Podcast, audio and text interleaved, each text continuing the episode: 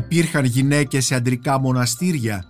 Τι γινόταν με την απόκρυψη του φίλου και πώς συνδέεται το θέμα με το σημερινό αίτημα για γυναίκες ιερείς στην Εκκλησία; Συζητάμε το θέμα με τον ε, θεολόγο και συγγραφέα Παναγιώτη Ανδριόπουλο με αφορμή το κείμενό του «Θήλης Άγγελη» που περιλαμβάνεται στην έκδοση «Χριστιανές γυναίκες στην Αγία Τράπεζα μελέτες για την αναβίωση του θεσμού των διακονισών που κυκλοφορεί από τις εκδόσεις Αρμός σε επιμέλεια της Σπυριδούλας Αθανασοπούλου Κυπρίου, Εκατερίνης Δροσιά και Αντωνίας Κυριατζή. Η Μονίκος Μπακουνάκης και ένα ακόμη επεισόδιο της σειράς podcast της LIFO, βιβλία και συγγραφής. Μπορείτε να μας ακούτε και στο Spotify, στα Google Podcasts και στα Apple Podcasts. Είναι τα podcast της LIFO. Παναγιώτη Ανδριόπουλα, αγαπητέ Παναγιώτη, σε καλωσορίζω στο στούντιο της LIFO για να συζητήσουμε ένα πάρα πολύ ενδιαφέρον θέμα που έχει σχέση με τις γυναίκες σε ρόλο διακονισών, τις γυναίκες μοναχές, αλλά όχι σε γυναικεία μοναστήρια, σε αντρικά μοναστήρια που αποκαλύπτεις και παρουσιάζεις ε, μέσα στο κείμενό σου «Φίλης Άγγελη» που αποτελεί ένα από τα κεφάλαια του βιβλίου «Χριστιανές γυναίκες στην Αγία Τράπεζα». Ευχαριστώ πολύ Νίκο Μπακουνάκη. Να πούμε ότι το βιβλίο αυτό που κυκλοφόρησε από τις εκδόσεις Αρμός είναι ο καρπός ενός επιστημονικού συνεδρίου το οποίο διοργάνωσε το Κέντρο Οικουμενικών και Περιβαλλοντικών Μελετών Μητροπολίτης Πανταλείου Παπαγεωργίου στη Θεσσαλονίκη. Ε, προτεργάτης του κέντρου αυτού είναι ο καθηγητής του Πανεπιστημίου Θεσσαλονίκης, ομότιμος πλέον Πέτρος Βασιλιάδης, υπέρμαχος του θεσμού των διακονισών, υπέρμαχος του ρόλου της γυναίκας μέσα στην εκκλησία. Και έτσι προέκυψε αυτό το συνέδριο και το βιβλίο αυτό μια πολύ επιμελημένη έκδοση που πραγματικά ε, οι φιλόπονες κυρίες που ανέφερες έφεραν εις πέρας είναι τα πρακτικά του συνεδρίου αυτού. Ναι. Και μέσα σε αυτά τα πρακτικά υπάρχει και αυτή η δική μου ανακοίνωση. Έκανε και στον καθηγητή Βασιλιάδη εντύπωση όταν το έκανα εδώ στην Αθήνα μια εκδήλωση, ε, ζωντανή δηλαδή, με τα συναξάρια αυτά τα περίεργα των γυναικών που μόνασαν σε ανδρικά μοναστήρια. Τους βίους δηλαδή, βίους Ναι. γυναικών που μόνασαν σε αντρικά μοναστήρια. Επομένως, πες μας, έχουμε πολλές γυναίκες σε αντρικά μοναστήρια. Από πότε παρατηρείτε αυτό το φαινόμενο και πώς το ξέρουμε, είναι, το ξέρουμε μέσα από τα συναξάρια, μέσα από τους βίους ε, ή έχουμε και άλλες πηγές; Είναι πολύ σωστή ερώτηση. Ε, η βίη αυτή είναι βίη Αγίων που ξέρουμε πολύ καλά, για παράδειγμα, ο βίος Αγίας Εφροσύνης. Αλλά λίγοι ξέρουμε τι ακριβώς περιλαμβάνει ο βίος της Αγίας Εφροσύνης, που είναι ακριβώς μια τέτοια περίπτωση. Τι ήταν λοιπόν η Αγία Εφροσύνη; Δηλαδή ήταν μια γυναίκα η οποία αποφάσισε ε, να πάει να μονάσει σε ανδρικό μοναστήρι. Το θέμα του πότε έχει μεγάλο ενδιαφέρον, γιατί υπάρχει αυτό που λέμε και στην επιστήμη, ξέρεις πολύ καλά, η χειρόγραφη παράδοση. Ε, πότε μας παραδίδονται αυτά τα χειρόγραφα με τους βίους των συγκεκριμένων Αγίων. Εδώ βλέπουμε ότι μπορεί να υπάρχουν ήδη και από τον 4ο αιώνα, έτσι νωρίς δηλαδή, πολύ νωρίς, και μετά ακόμα μέχρι και τις μέρες μας. Πάντως αυτό είναι ένα φαινόμενο, ξέρεις, μετά το θυμήθηκα όταν έγραψα το κείμενο, που το, παρα- το βλέπουμε ακόμα και στις ταινίες. Δηλαδή θυμήθηκα τον αδελφό Άννα, που είναι μια ταινία του ελληνικού κινηματογράφου, έτσι, που ε, ο αδελφός Άννα είναι μια κοπέλα κτλ. που μπλέκεται σε ένα ε, μυθιστορηματικό σενάριο. Άρα αυτό είναι κάτι που ε, γίνεται, φαίνεται από πάντα. Τώρα, τι απήχηση έχει. Όχι, γιατί όμως αυτές οι γυναίκες Γιατί; αποφασίζουν να πάνε σε αντρικό μοναστήρι και να κρύψουν το φίλο τους είναι, προφανώς. είναι ε; πραγματικά ένα τεράστιο μυστήριο. Υπάρχει μια εξήγηση που δίνεται στην Εκκλησία ότι οι γυναίκες αυτές ήθελαν να βιώσουν τη μεγαλύτερη δυνατή άσκηση σε αντρικά επίπεδα. Υποτίθεται ότι οι άντρες κάνουν μεγαλύτερη άσκηση μοναχική, αυτό που λέμε ο ασκητικός βίος, έτσι. Οι γυναίκες την εποχή εκείνη υποτίθεται έκαναν λιγότερο και άρα εκείνες έπρεπε να μπουν σε αυτά τα λεγόμενα ασκητικά παλέσματα. Αυτό όμως είναι μια ερμηνεία ε, για μένα πολύ λίγη για το φαινόμενο αυτό. Διότι πώς θα το ερμηνεύσει αυτό το περίεργο φαινόμενο μόνο με το ότι είχαν την επιθυμία, τη σφοδρή αν θέλεις επιθυμία, να συναγωνιστούν τους άντρες; Είναι πολύ λίγο. Γιατί; Απαρνούνται το φίλο τους. Μμμ. Την εποχή εκείνη, δηλαδή σε έναν χριστιανισμό πρώιμο θα λέγαμε ακόμα, τι σημαίνει απαρνιέμαι το φίλο μου και μεταμφιέζομαι σε, στο άλλο φίλο και μπαίνω μέσα στη ζωή του άλλου φίλου. Αυτό είναι ένα σκάνδαλο. Για σκεφτείτε Ναι. να γίνει σήμερα αυτό το πράγμα. Ήταν δηλαδή Έτσι. μια άρνηση της θηλυκότητας κατά κάποιο τρόπο. Ναι, ε. ακριβώς. Γι' αυτό και έχουμε και περιγραφές που λένε ότι ας πούμε στο τέλος της ζωής τους ήταν σαν μαλαμένα φύλλα, δηλαδή από την άσκηση και είχε αλλοιωθεί ας Είχε- πούμε ο, ο γυναικείος χαρακτήρας κτλ. Κάτι που βλέπουμε και στην άσκηση, βέβαια την τελείως ε, απόκοσμη αλλά μονήρη άσκηση της Αγίας Μαρίας Αιγυπτίας, Μμμ. που την βλέπουμε στις εικόνες σκελετωμένη πραγματικά. που Ναι, δεν αλλά αυτή θυμίζει όμως δεν γυναίκα. άλλαξε το φίλο της. Όχι, όχι. Ναι. Αλλά ε, εκεί πάμε, σε αυτή την, την, α- την απόλυτη ας πούμε άρνηση θα λέγαμε της σ- σωματικότητας Ναι. ε, με έναν τρόπο που όμως προϋποθέτει την άρνηση του φίλου. Και αυτό είναι πολύ περίεργο. Εάν, όπως λέμε και σήμερα, ο Θεός επίησε άρσεν και θύλη, πώς μια γυναίκα αλλάζει το φίλο της; Αυτό είναι το ένα στοιχείο. Το άλλο στοιχείο πολύ ενδιαφέρον που βλέπουμε μέσα από βίους είναι ότι ε, από αυτές τις γυναίκες κάποιες ήταν παντρεμένες. Δηλαδή, είχαμε περιπτώσεις γυναικών που ήταν παντρεμένες και που απέκρυψαν και από τον άντρα τους ότι είναι συμμοναστές στο ίδιο μοναστήρι. Τρελά πράγματα. Δηλαδή ήταν στο ίδιο μοναστήρι με τον άντρα τους Ναι. και δεν αναγνώριζε ο ένας τον άλλον. Όχι. Αυτό λέει ο βίος τώρα. Θα μου πεις πώς γίνεται αυτό. Κι όμως μπορεί να γίνει. Ποιο αυτό ήταν λέει αυτό το, το, βίο. ζευγάρι; Ε, Ανδρώνικος και Αθανασία. Μμμ. Έτσι, έχουμε αυτή τη... Και μάλιστα ένα ζευγάρι το οποίο τιμάται, παρακαλώ, ιδιαίτερο στην Κύπρο. Έτσι, στις ε, 10 Οκτωβρίου και επειδή το είπες τώρα αυτό, νομίζω ότι είναι πολύ ενδιαφέρον ότι ο Ανδρώνικος αποφασίζει με την ευχή του γέροντά του να συνασκητέψει με τον Αθανάσιο. Δηλαδή με τη γυναίκα του, η οποία είχε παρουσιαστεί ως άνδρας μοναχός. Ασκήτεψαν μαζί 12 χρόνια. Και όταν κοιμήθη ο Αβάς Αθανάσιος βρέθηκε ένα πινακίδιο κατά την ώρα της ταφής που έλεγε ότι ήταν η γυναίκα του Ανδρονίκου η αίδημος Αθανασία. Επληροφορήθην δε τούτο και όταν εκείδευον αυτήν ευρέθη γάρ ουχή ανήρ αλλά γυνή. δηλαδή, ε, ένα, Δηλαδή ε, την έψαξαν. ε, ένα, ένα πανδαιμόνιο ας πούμε Ναι. ε, δεν είναι απλό το θέμα αυτό όλο. Και βέβαια βλέπουμε ότι ε, δεν υπάρχει εδώ τίποτα αυτ- αυτό που λέμε φυσιολογικό. Ναι. Τίποτα φυσιολογικό δεν υπάρχει. Εδώ είναι γιατί αρνούνται και την οικογένεια.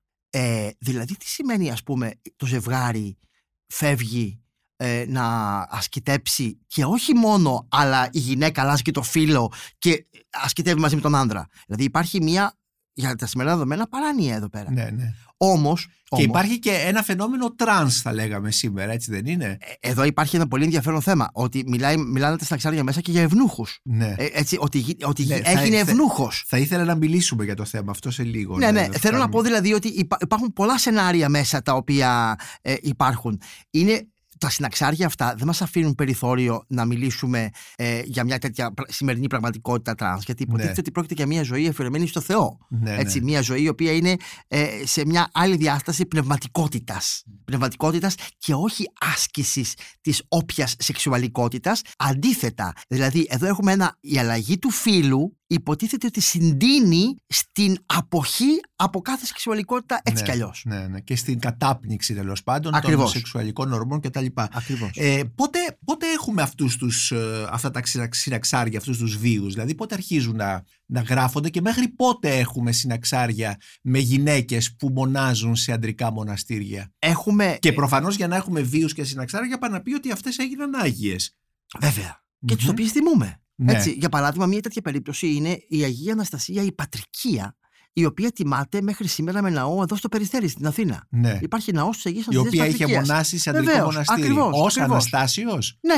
Μμμ. Λοιπόν, οπότε όλα αυτά ε, έχουν πολύ μεγάλο ενδιαφέρον. Ναι. Απλώς ε, το ζήτημα ποιο είναι, ότι αυτές οι Αγίες ε, δεν πέρασαν, θα λέγαμε, στην πρώτη γραμμή των ε, Αγίων γυναικών. Δεν είναι οι, οι πιο προβεβλημένες, Ναι. έτσι. Ε, δεν είναι η Αγία Βαρβάρα, δεν είναι η Αγία Κατερίνη, έτσι, δεν είναι η Αγία Μαρίνα. Ε, είναι πιο πίσω, αλλά παρόλα αυτά ε, τα- το συναξάρι τους είναι, τιμώνται κανονικά ως α, Αγίες ε, από την Εκκλησία μέσα στον χρόνο. Και έχουμε περιπτώσεις ξέρεις, που είναι η απάρνηση της οικογένειας, η απάρνηση του φίλου, ε, η απάρνηση ε, πατρίδας. Αυτό, αυτό είναι και επίσης πολύ ενδιαφέρον. Δηλαδή δεν υπάρχει τίποτα που να τις δένει με αυτόν τον κόσμο. Ούτε καν το φίλο. Σαν να λέμε αυτό που είπε ο Απόστολος Παύλος, ότι στη Βασιλεία του Θεού ούτε είναι άρσεν και θήλοι. Θα τολμούσα τώρα που το συζητάμε, το σκέφτομαι, Νίκο, να πω ότι μόνο σε μια προοπτική, όπως έλεγε ο μακαριστός Περγάμο Ιωάννης, εσχατολογική, αυτό μπορεί να ειδωθεί. Δηλαδή, αυτό που λέει ο Παστρό Παύλος, ουκένι άρσεν και θύλη. Ο Θεός μεν επίησεν άρσεν και θύλη, αλλά έρχεται ο Παύλος και λέει, δεν υπάρχει αρσενικό και θηλυκό. Πού; Στην προοπτική της Βασιλείας του Θεού. Τον άρα, παράδεισο. άρα όλοι οι άνθρωποι χωράνε εδώ, σε μια άλλη τέτοια προοπτική. Έχουμε λοιπόν, είναι μια ε, εξτρεμιστική κατάσταση απάρνησης και απόταξης. Έτσι, το να ζεις ας πούμε με τον άντρα σου ως συνασκητής και να μην έχετε καμία επαφή, όχι σεξουαλική ούτε σε ανθρώπινο επίπεδο, είναι πάρα πολύ παράδοξο για τις μέρες μας. Είναι σαν την περίπτωση ας πούμε του Αγίου Αλεξίου, του ανθρώπου του Θεού, ο οποίος λέει πήγε και μόνασε αφού είχε φύγει από το σπίτι, σαν ε, σκύλος θα λέγαμε, στο σπιτάκι του σκύλου στο πατρικό του σπίτι. Ω ξένος, ως ξένος. Και εδώ είναι και κάτι άλλο. Η απάρνηση του φίλου έχει να κάνει με την ξενιτεία. Δηλαδή η απόλυτη ε, ξενιτεία. Παρόλα αυτά, ε, έχουμε και διάφορα επεισόδια που συμβαίνουν εδώ, έτσι. Ναι, ε, Ναι. ναι. αλλά δεν δεν μου απάντησες μέχρι πότε γράφονται τέτοια συναξάρια. Αυτά- σωστά. Αυτά τα συναξάρια ε, δεν τα συναντούμε πολύ μετά. Είναι ουσιαστικά μέχρι ε, 12ο αιώνα Α. ένα τέτοιο φαινόμενο ε, μπορεί, θα μπορούσε να υποθεί.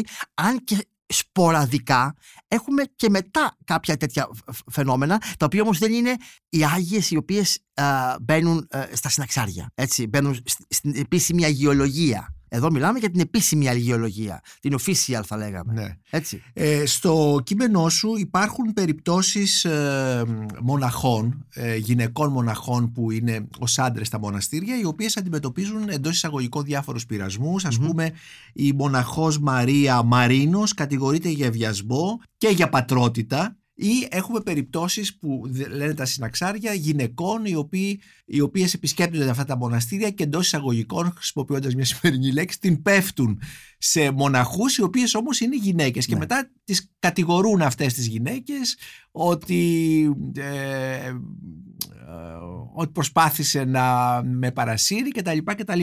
Τι γίνεται λοιπόν σε αυτές τις περιπτώσεις και τι γίνεται ε, όταν αποκαλύπτεται το φύλλο; Τι να σου πω, σηκώνω τα χέρια ψηλά. δηλαδή εδώ πραγματικά είναι, πε- περνάει και την πιο α, μεγάλη κινηματογραφική σεναριακή φαντασία. Γιατί ακριβώς ε, δεν έχουμε να κάνουμε με κάτι ε, normal και με ένα μοναστικό βίο ο οποίος είναι, θα έλεγε κανείς, σε μια κανονικότητα, αλλά έχουμε να κάνουμε με επεισόδια τα οποία αναστατώνουν το μοναστήρι και, και φέρνουν τα πάνω κάτω. Έτσι, γιατί έχουμε και, και ε, ε, εισβολές επάρχων, εισβολές διοικητικών ανθρώπων οι οποίοι πρέπει να διερευνήσουν την υπόθεση για πώς έμεινε έγκυος και αν είναι έγκυος, και ενώ είναι γυναίκα. Όλα αυτά. Είναι γυναίκα Ναι, ναι, ναι. αυτή που κατηγορείται, Κατηγορείται ότι, ότι διεύθυρε. Ναι, ναι, ναι, ναι, κατέστησε ναι. έγκυο. Ναι, ναι, ναι. Όλα αυτά είναι επεισόδια τα οποία πραγματικά για μένα δεν έχουν εξήγηση. Ποιο είναι όμως το ζήτημα; Εδώ νομίζω ότι τα συναξάρια μας προσφέρουν κάτι πολύ ενδιαφέρον. Είναι πολλά αυτά τα συναξάρια. Αρκε- βέβαια, βέβαια, αρκετά. Γιατί μην ξεχνάμε και κάτι άλλο. Κάθε βίος δεν είναι ένα κείμενο. Ναι. Ε, Παραδίδεται στη χειρόγραφη παράδοση σε πολλά αντίτυπα. Άρα πρέπει να γίνει, έχει γίνει σε μερικές περιπτώσεις και μάλιστα όχι από θεολόγους αλλά από φιλολόγους, όπως στην περίπτωση της Αγία Εφροσύνη. Δηλαδή πρέπει να γίνει ε, κριτική. Αντιπαραβολή. Α, από, απόδοση, βέβαια. Ναι, κριτική, ναι. κριτική έκδοση. Κριτική κριτική έκδοση. έκδοση. Μμμ. Που σημαίνει πρέπει να συλλέξεις όλα τα σχετικά χειρόγραφα, να δεις που υπάρχουν ομοιότητες, που υπάρχουν διαφορές, αποκλήσεις. Είναι μια επιστημονική δουλειά αυτή την κάνουν. Μμμ. Σοβαρά, ας πούμε, όχι αστεία. Οι φιλόλογοι που ασχολούνται κυρίως με τα θέματα αυτά των κειμένων, γιατί αυτά είναι και αγιολογικά κείμενα. Σ' αρέσει, δεν σ' αρέσει, πιστεύεις, δεν πιστεύεις, αυτά απόκεινται. Οπότε είναι θέμα των μελετητών. Μμμ, Έτσι. μμμ. Λοιπόν, ε, άρα έχουμε πολλά τέτοια κείμενα τα οποία κυκλοφορούν και δεν ξέρω μήπως υπάρχουν κι άλλα. Βέβαια, ε, αν κάποιος θέλει να πάρει μια ιδέα, θα ανοίξει αυτό που λέγεται συναξαριστής της Ορθοδόξου Εκκλησίας, που είναι ο πιο γνωστός είναι του Αγίου Νικοδήμου του Αγιορείτου, που υπάρχουν τε- αυτά όλα μέσα σε έναν βαθμό, και ο οποίος μάλιστα να σου πω ότι με μεγάλη έτσι, χαρά είδα ότι απόκειται στο σπουδαστήριο του νέου ελληνισμού στο ίντερνετ, δηλαδή σε ένα φιλολογικό site, Ναι. έτσι, γιατί ακριβώς θεωρείται ως ένα φιλολογικό κείμενο της τουρκοκρατίας. Έτσι, ε, αυτό ο Άγιος Νικόδημος παίρνει από τα προηγούμενα και κάνει ένα δικό του συναξαριστή που είναι της Ορθοδόξου Εκκλησίας. Και μέσα έχει και βίους... Όλα, ε, βέβαια, ε, βέβαια, βέβαια. Στην εκδήλωση που κάναμε στην Αθήνα, εγώ για να μην πάω πολύ παλιά, συμβουλεύτηκα ακριβώς τη γλώσσα του Αγίου Νικοδήμου που είναι και στην κοινή φράση Μμμ. της εποχής εκείνης. Δεν είναι δηλαδή τα πολύ αρχαία βυζαντινά. Επομένως, ε, Παναγιώτη, αυτά τα κείμενα θα λέγαμε σήμερα ότι ήταν. Ε, δηλαδή ένας- Λαϊκά. λαϊκά Μπράβο. και ταυτόχρονα είχαν και, ήταν λαϊκά αναγνώσματα τα κείμενα αυτά. Ναι, δηλαδή συνέβαλαν σε αυτό που λέγαμε σήμερα μ, την αναγνωστική κουλτούρα, ας πούμε έτσι. Ακριβώς. Αλλά ταυτόχρονα όμως ήταν και κείμενα παράξενα και, και ίσως και κίνκι με αυτή την, τη λογική ας πούμε, με μια λογική σημερινή έτσι. Δηλαδή Ναι. ότι κατηγορείται μια γυναίκα μοναχός που όμως είναι ο άντρα στο μοναστήρι ότι έχει καταστήσει έγκυο μία επισκέπτρια του μοναστηριού και έρχεται ο έπαρχος, ο, δι- ο αστυνόμος ας Που μπορεί να είναι ο πατέρας της. Μπορεί να... ναι. Και υπάρχει αυτό το σκηνικό. Υπάρχει έτσι. αυτό. Βέβαια, βέβαια. να ελέγξει. Έτσι. Ή, ή ότι η αδερφή της την κατηγορεί για αυτό το πράγμα. Δηλαδή μπαίνει και η- το οικογενειακό περιβάλλον μέσα. Όλα αυτά, ε, ξέρεις, έχουν πολύ μεγάλο ενδιαφέρον για μένα. Είναι, νομίζω, και ας ακουστεί λίγο υπερβολή, ε, η ουσία ε, της ορθόδοξης πνευματικότητος υπό την έννοια της ανατροπής των πάντων. Μμμ. Εδώ δεν υπάρχουν κανόνες. Εδώ οι κανόνες ανατρέπονται. Έτσι. Ανατρέπονται και αυτό που έχει σημασία είναι ο ίδιος ο άνθρωπος. Τι εννοούμε κανόνες, δεν εννοούμε τους ιερούς κανόνες. Γενικά, σήμερα όλοι οι χριστιανοί έχουμε, ας πούμε, ψηλά το θεσμό της οικογένειας. Και πολύ σωστά. Αλλά από τα ταξάρια αυτά φαίνεται ότι ο θεσμός της οικογένειας έχει πάει περίπατο. για παράδειγμα. Έτσι. Όλοι μιλάμε σήμερα, ας πούμε, για την, για την έννοια της πατρίδας. Και οι χριστιανοί είναι αυτοί που πρωτοπορούν στην προάσπιση της πατρίδας. Και ε, λέμε στην Αγία Βαρβάρα, για παράδειγμα, και όχι σε μια τέτοια Αγία, πατρίδα γένος ύπαρξην καταλοιπούσα Βαρβάρα. Αν δηλαδή μια Αγία ε, αφήνει πίσω τη την ίδια της την ύπαρξη, φυσικά αφήνει και το γένος και την πατρίδα της. Έτσι. Και η Αγία Βαρβάρα μάλιστα της σκότωσε ο ίδιος ο πατέρας της. Άλλο σκηνικό αυτό. Δηλαδή α, υ- υπάρχουν ε, συναξάρια τα οποία για μένα μοιάζουν με σημερινά ε, γεγονότα που ακούμε στις ειδήσεις. Έτσι. Το ότι σκοτώνει ο πατέρας την κόρη, τέτοιες δολοφονίες άγριες. Αστυνομικού δελτίου. Αυτά, αυτά, θέματα. ναι, αυτά, αυτά είναι η βίη των Αγίων. Ναι. Αλλά η βίη των Αγίων δεν είναι κάτι παράδοξο που νομίζουμε εμείς ή κάτι ε, τελείως εξωπραγματικό. Είναι μέσα από τη ζωή βγαλμένο. Πραγματικά. Ακόμα και αυτά που βλέπουμε εδώ πέρα μπορούν να συμβούν και στην, και στην πραγματική ζωή σε ένα βαθμό. Έτσι. Πάντως ε, το λες και στο βιβλίο σου σήμερα ε, που έχουμε όλη αυτή τη μεγάλη ανάπτυξη των σπουδών φύλου και τα λοιπά, τα- των gender studies, η βία αυτή ε, είναι στην πρώτη γραμμή της, τους ξαναμελετούν σήμερα μέσα από μια άλλη βεβαίως οπτική Ναι. για να δουν αυτό που λέμε λειτουργία του φύλου. Έχουμε πολλούς επιστήμονες, ξένους κυρίως. Υπάρχει πλούσια βιβλιογραφία για, για τους Αγίους αυτούς, ξένη βιβλιογραφία, ακριβώς γιατί προσπαθούν να διερευνήσουν τελικά το φύλλο τι ρόλο παίζει στην Εκκλησία. Έτσι, αυτό είναι το, το, με- το μεγάλο θέμα. Γιατί εμείς λειτουργούμε πραγματικά με κάποια standards και λέμε ότι η, ανδροσ- η ιεροσύνη είναι μια ανδρική υπόθεση παραδοσιακά. Οι γυναίκες αποκλείονται από την ιεροσύνη. Όλα αυτά όμως, ειδικά στην εποχή μας, αρχίζουν να υποχωρούν. Ακόμα και ο Πάπας που είναι μια εκκλησία τελείως ε, ανδροκρατική ε, εί- είπε ότι γιατί όχι να το δούμε για τις Πάντως γυναίκες. οι, προ- οι προτεσταντικές εκκλησίες δέχονται τις, Βέβαια. ε, Έχουν τις υιοθετήσει την, γυναίκες την οι οποίες ιεροσύνη φτάνουν και στο βαθμό του επισκόπου, έτσι. και μάλιστα είναι και πάρα πολύ μορφωμένες και πολύ δυνατές θεολόγοι. Και να πούμε και κάτι εδώ Νίκο, έχουμε και μία ανατροπή την οποία έχουμε δεχθεί οι Ορθόδοξοι και κατηγορούμαστε γι' αυτό. Εγώ βέβαια θα σου πω την αλήθεια, είμαι υπέρ αυτής της λογικής. Δηλαδή, κάνει η Εκκλησία, η Ορθόδοξη Εκκλησία, ε, ε, διαχριστιανικό διάλογο. Όταν λέμε διαχριστιανικό διάλογο, σημαίνει ότι υπάρχουν εκπρόσωποι των εκκλησιών. Έτσι. Και σήμερα, τα τελευταία χρόνια, έχουμε εκπροσώπους εκκλησιών γυναίκες. Κατηγορήθηκε, ας πούμε, ο Πατριάρχης ότι δέχθηκε μια τέτοια γυναίκα σε διάλογο ή, ξέρω εγώ, ε, σε ένα διεθνές φόρουμ. Οι Ορθόδοξοι ανέχθηκαν. Έτσι είναι. Έχουμε μια νέα πραγματικότητα Ναι. Πλέον. Έτσι, η Οπότε οποία βλέπεις ότι μπορεί σε λίγο να έχουμε γυναίκες στην, ε, στις εκκλησίες ως ιερείς; θεωρώ ότι εδώ στην Ελλάδα αυτό είναι πολύ δύσκολο να γίνει και γενικά στην Ορθοδοξία. Έχουμε μια παραδοσιακή Ορθοδοξία. Έτσι το βλέπουμε ακόμα και από την αντιμετώπιση του πολέμου στην Ουκρανία. Υπάρχει μια ισχυρή παραδοσιοκρατία εδώ πέρα που δεν μπορεί να του αφήσει αυτό το πράγμα να γίνει. Για παράδειγμα, να πούμε ότι ε, με αφορμή την κουβέντα που έχει ξεκινήσει και ο καθηγητής Πέτρος Βασιλιάδης και πολλοί καθηγητές πριν από αυτόν και τα πρακτικά του συνεδρίου αυτού και γυναίκες θεολόγοι όπως ε, η Ντένια η Αθανασοπούλου Κυπρίου και άλλες που πρωτοστατούν ας πούμε στην ιδέα της ε, ιεροσύνης των γυναικών έστω του θεσμού της επαναφοράς του θεσμού των διακονισών. Έτσι, Τι ήταν ακριβώς ο θεσμός τη Διακόνισσα. Ναι, η Διακόνισσα, η, η πιο γνωστή, ας πούμε, είναι η Ολυμπιάδα, η οποία ήταν του Αγίου του Χρυσοστόμου, έτσι, διακόνησα. Δηλαδή, έχει τον πρώτο βαθμό της ιεροσύνης, όπου ο διάκονος είναι ο βοηθός. Ναι. Δεν μπορεί να τελέσει το μυστήριο μόνη της η γυναίκα, το μυστήριο της θείας ευχαριστίας, κατά κύριο λόγο και κατ' επέκταση και τα υπόλοιπα μυστηρία, αλλά λειτουργεί όπως ο σημερινός διάκονος βοηθητικά. Και βέβαια οι διάκονοι σα κάνουν ένα τεράστιο φιλανθρωπικό έργο που βέβαια υπάρχει σήμερα. Σήμερα, να είμαστε ρεαλιστές. Ποιος κινεί το φιλανθρωπικό έργο της Εκκλησίας, οι γυναίκες. Χωρίς τις γυναίκες δεν υπάρχει φιλανθρωπικό έργο της Εκκλησίας. Τώρα που μιλάμε, στρατιές γυναικών ε, μαγειρεύουν για τα συσίτια των απόρρων στις ενορίες. Ποιος το κάνει αυτό, οι άνδρες; Κυρίως οι γυναίκες. Κατεξοχήν οι γυναίκες. Και οι γυναίκες είναι αυτές οι οποίες είναι το αυτί, το μάτι και το πόδι που λέγω της κάθε ενορίας. Ναι. Και πότε καταργήθηκε αυτός ο θεσμός τη Αυτός ο θεσμό, αυτός ο θεσμός, συν το χρόνο, μέσα στους αιώνες, ας πούμε, ατόνισε ατόλυσε και τελικά καταργήθηκε. Έτσι, δηλαδή δεν έχουμε πολλές μαρτυρίες πλέον από το 10ο αιώνα και μετά ε, δια, διακονισών. Ενώ στους πρώτους αιώνες αυτό είναι πολύ ε, ε, ενεργό.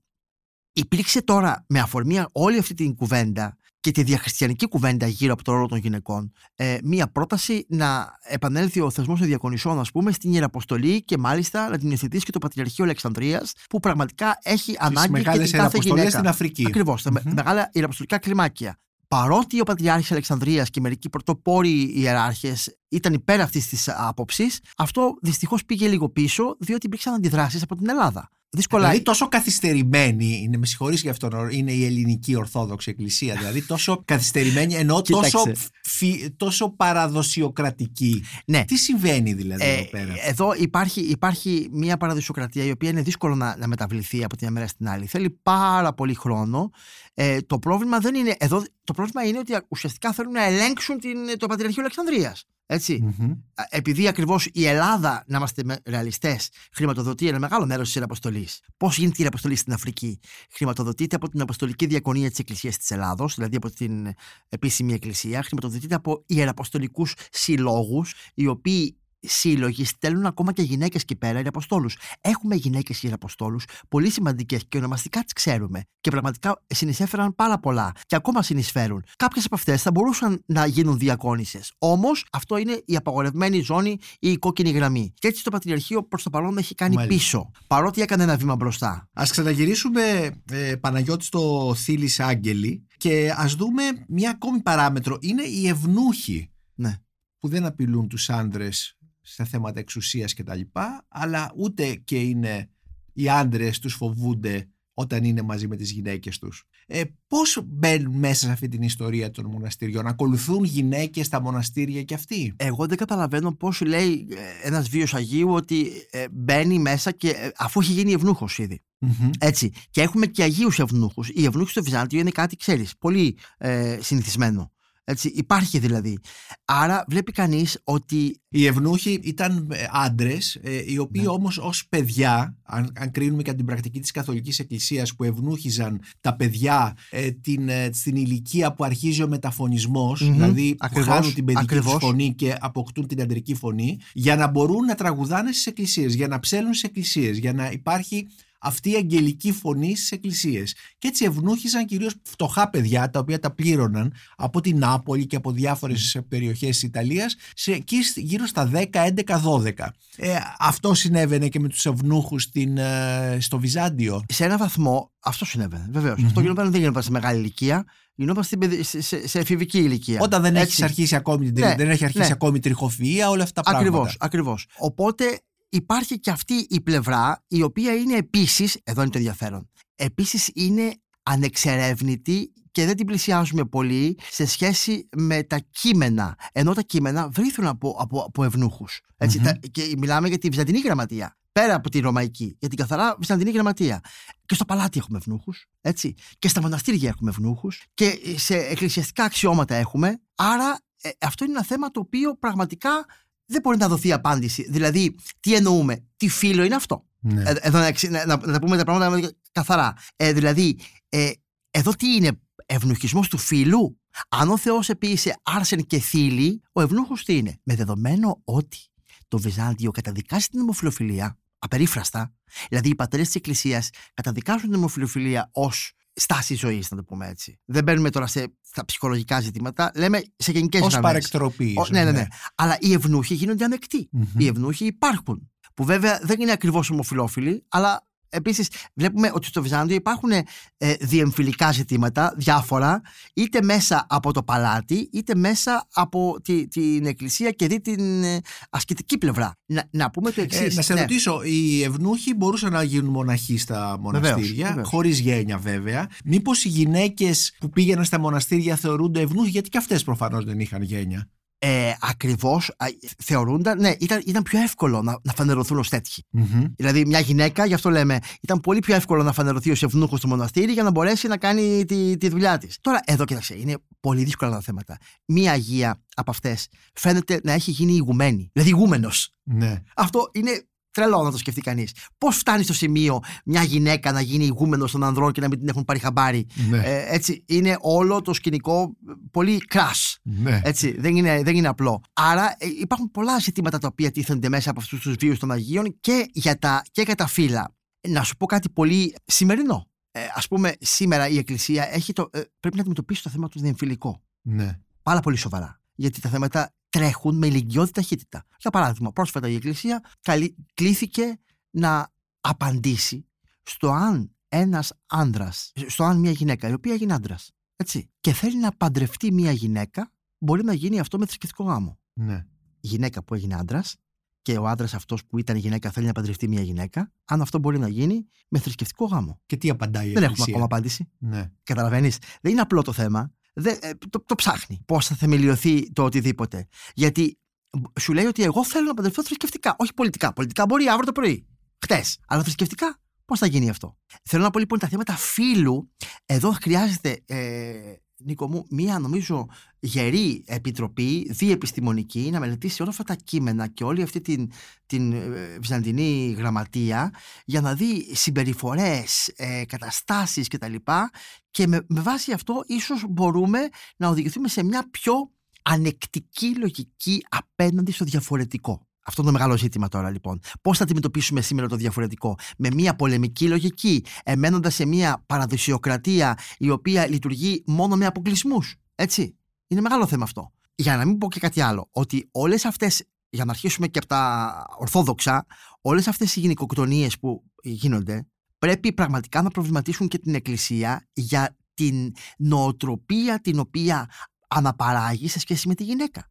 Ακόμα και σήμερα μέσα στην Εκκλησία υπάρχουν πάρα πολλές φωνές οι οποίες υποτιμούν τη γυναίκα με τον ΑΒ τρόπο. Ή και αν δεν είναι φωνές, είναι πράξεις. Σε πρώτο στάδιο λοιπόν θα πρέπει οπωσδήποτε η Εκκλησία να μπει στη λογική ότι η γυναίκα όχι απλώς είναι ισότιμη αλλά πρέπει να, να, να, να βρει τη θέση της έτσι μέσα στην Εκκλησία ε, σοβαρά και χωρίς το παραμικρό αποκλεισμό. Και μία τελευταία ερώτηση. Γιατί ο τίτλος Φίλης Άγγελοι. Οι Ναι. άγγελοι, επειδή οι άγγελοι δεν έχουν φίλο, αλλά Φίλης Άγγελοι, γιατί έχεις Ε, αυτό να, το να σου πω τίτλο; κάτι και δεξιά. Αυτό είναι ένα δάνειο από τον μέγιστο ελίτη. Ε, το λέει στο Ιουλίου Λόγος, το Θήλης Άγγελη. Τι γίνεται εδώ πέρα; Ο μοναχός, όταν γίνεται μοναχός, μπαίνει στη μοναστική πολιτεία, η οποία θεωρείται κατά τη θεολογία εισάγγελος πολιτεία. Δηλαδή ο μοναχός, ο σκοπός του είναι να γίνει άγγελος.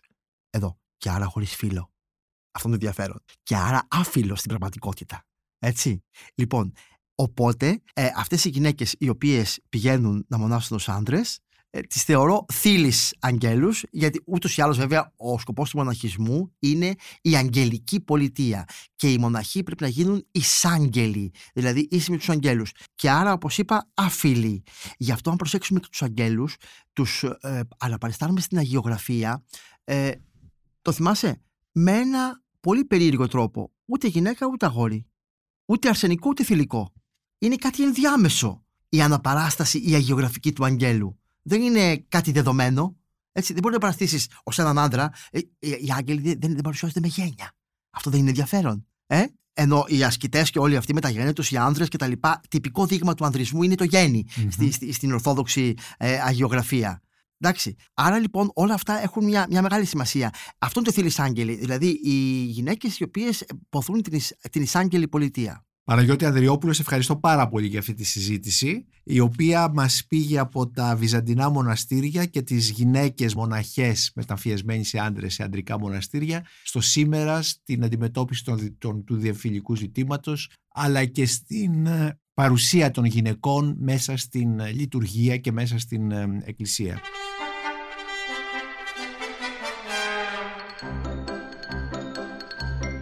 ε, εκκλησία. Η Μονίκος Μπακουνάκης ήταν ένα ακόμη επεισόδιο της σειράς podcast της LIFO, βιβλία και συγγραφής. Μπορείτε να μας ακούτε και στο Spotify, στα Google Podcast και στα Apple Podcast. Ηχοληψία, επεξεργασία και επιμέλεια, φέδωνας χτενάς και μερόπικοκίνη. Ήταν μια παραγωγή της LIFO. Είναι τα podcast της LIFO.